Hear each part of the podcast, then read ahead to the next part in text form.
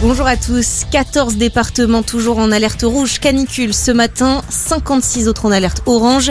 Il va encore faire très chaud aujourd'hui en France, en particulier sur l'axe Sud-Aquitaine, Poitou-Charentes, Vendée. De nouveaux records pourraient tomber avec des pointes à 42 degrés attendues localement vers le sud de l'Aquitaine.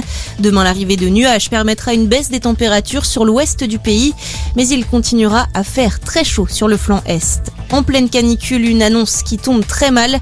Les habitants de Ne peuvent plus consommer l'eau du robinet, au moins jusqu'à demain soir.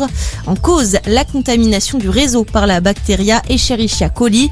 Alors que l'Indre est en vigilance orange, la métropole a distribué des packs d'eau aux foyers concernés hier soir. Le patron du site porno Jackie et Michel, mis en examen hier, l'homme de 64 ans avait été interpellé mardi pour des soupçons de dérive dans le porno amateur. Le mis en cause est notamment accusé de complicité de viol et de traite d'êtres humains en bande organisée. Suite à sa mise en examen, Michel Piron a annoncé sa démission. Trois autres personnes ont également été mises en examen dans cette affaire. Les festivités se poursuivent à l'occasion du mois des fiertés. Plusieurs prides sont prévus aujourd'hui un peu partout en France pour défendre les droits des personnes LGBT+. Mobilisation notamment à Rouen, à Lorient, au Havre, mais aussi à Gap ou encore à Guéret.